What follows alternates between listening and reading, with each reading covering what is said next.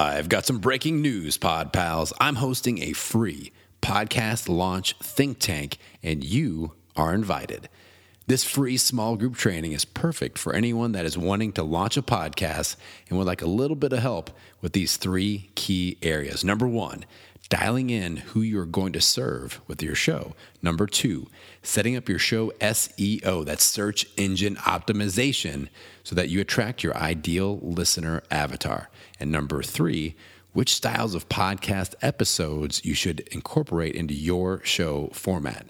To get signed up, just click on the link in the show notes for this episode or visit www.podcastingbusiness.school forward slash start.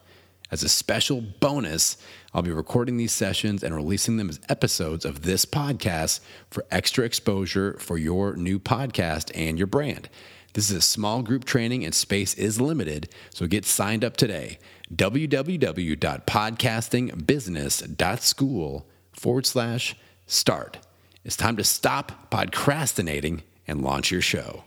What's up, Pod Pals? It's your buddy Adam, and you are checking out Podcast Launch Tips. This is the show where I teach potential podcasters, people that may have been podcrastinating a little bit, how to correctly launch a podcast. If, you, if you've been wondering, how the heck do I start a podcast? How do I do this correctly? How do I do it the right way so that I can actually build a brand around it or use a podcast to grow my brand?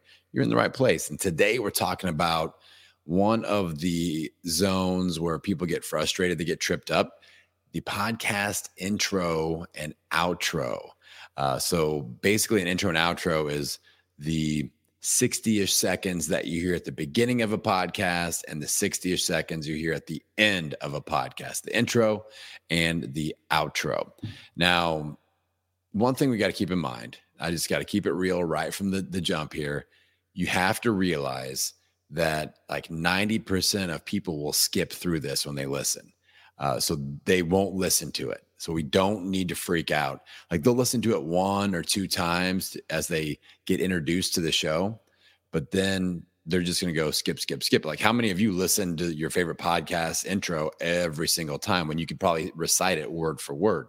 Um, maybe you do, maybe you don't. I, I, would guess that you don't. So don't stress over this. We do want it to be well done uh, because it is a part of the new listener experience. All right. And I'll show you a few little tricks that'll help shake things up so that it will get people to listen to it instead of going skip, skip, skip. Okay. So that's the first thing. We got to remember that a lot of people will skip this, uh, especially the intro. All right. And then they just won't listen to the outro. Now, when we are forming an intro, you want to think about all right, there are a few ways to go about this. One technique is to always have like your patented show intro. It's always the same, it's the same words, same music, it's always the same. What I tend to do is I focus on a call to action. Whatever my specific call to action that I'm focusing on for that series or that that month or that 8 week time frame, uh, that is what my intro and my outro are about. So that's a little bit different, but um, again, if you rotate those around, maybe a little different wording, different music, uh, that will get people to listen in as they skip to go, oh, wait a second, this is this is different. The sounds different. Maybe I need to check this out. If they're a serious fan of your brand, they will. So maybe as you get started, have and you could kind of uh, do a little bit of both. So you maybe you have a canned regular intro for every single show, and you want that to be just a part of your brand. It's got the music, it's got the same uh, you know, the the warm up to the show basically, and then maybe your outro is alternating back and forth between different calls to action. Now, I will tell you that the like the likelihood of your intro being listened to is greater than the outro. So the further up in the episode uh, that content gets consumed uh, more often just on average. Like you can just look at podcast listenership stats uh, the earlier in the episode. That's why ads in the intro and mid-roll are worth more than in the outro because people tend to not listen to the outro. So that's important to think about as well. All right. If you are going to create some sort of a canned intro you want it to be 60 seconds or less for both of these really. Like i like 60 second or less intro. I like a 30 second or less outro all right. Those are a couple numbers to shoot for. This cannot be like minutes long where it just goes on and on and on about your show and the whole life story. It needs to be like, what is this show? Who is it for? What does it talk about? Let's go. Put some energy into it and launch them into the episode. I like uh, sometimes using what I call an XYZ statement. Uh, this is the show where I help X to do Y so that they can Z. So for like podcasting business school, this is the show where I help people launch and grow their podcast so that they can effectively monetize and grow their brand. So something like that, a little bit about who you are, 60 seconds or less, pod pals. Music, no music, that's up to you.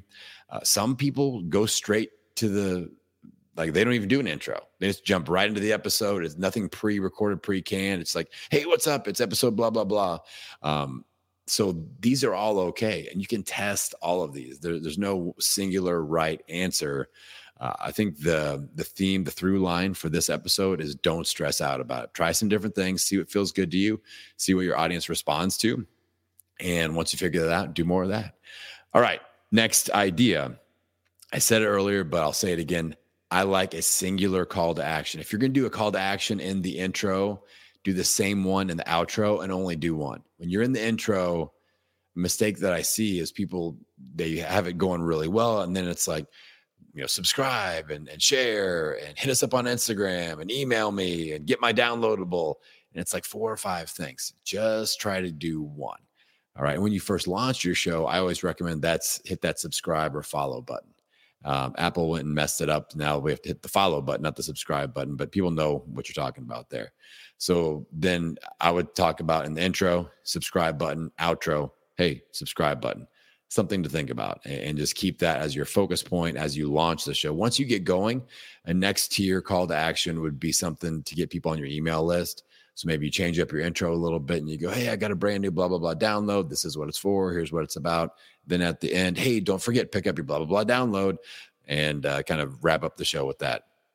Um, singular call to action 60 seconds or less in the intro, 30 seconds or less in the outro, and then uh, changing it up to grab attention. Some different ways that you can do this. Um, one thing that I do is I change the first like three words that come out of my mouth. So maybe one time it's, hey, pod pals. And then I'll switch it up to, hey, good looking. Uh, you'd be surprised at how big of a reaction I get when I just switch that up and people think it's funny. Or like in the outro, I just started using, hey, pump your brakes. Uh, something that makes them like as soon as the episode ends, the next three words they hear is, hey, pump your brakes for a second. I got something to tell you about. And that's your call to action in the outro. So just changing up the energy. Um, sometimes in the outro, I'll go, but wait, there's more. And then I'll dive into something. So being funny, a, a different tone, a different cadence, uh, anything to make them just r- literally pump their brakes and go, wait a 2nd this is different. I'm gonna I'm gonna listen to this. Changing up the music, P- even when they skip, they're they're skipping and they'll hear that that something's a little bit different, especially if they're power users, power listeners of your show. So switching up the music can work as well.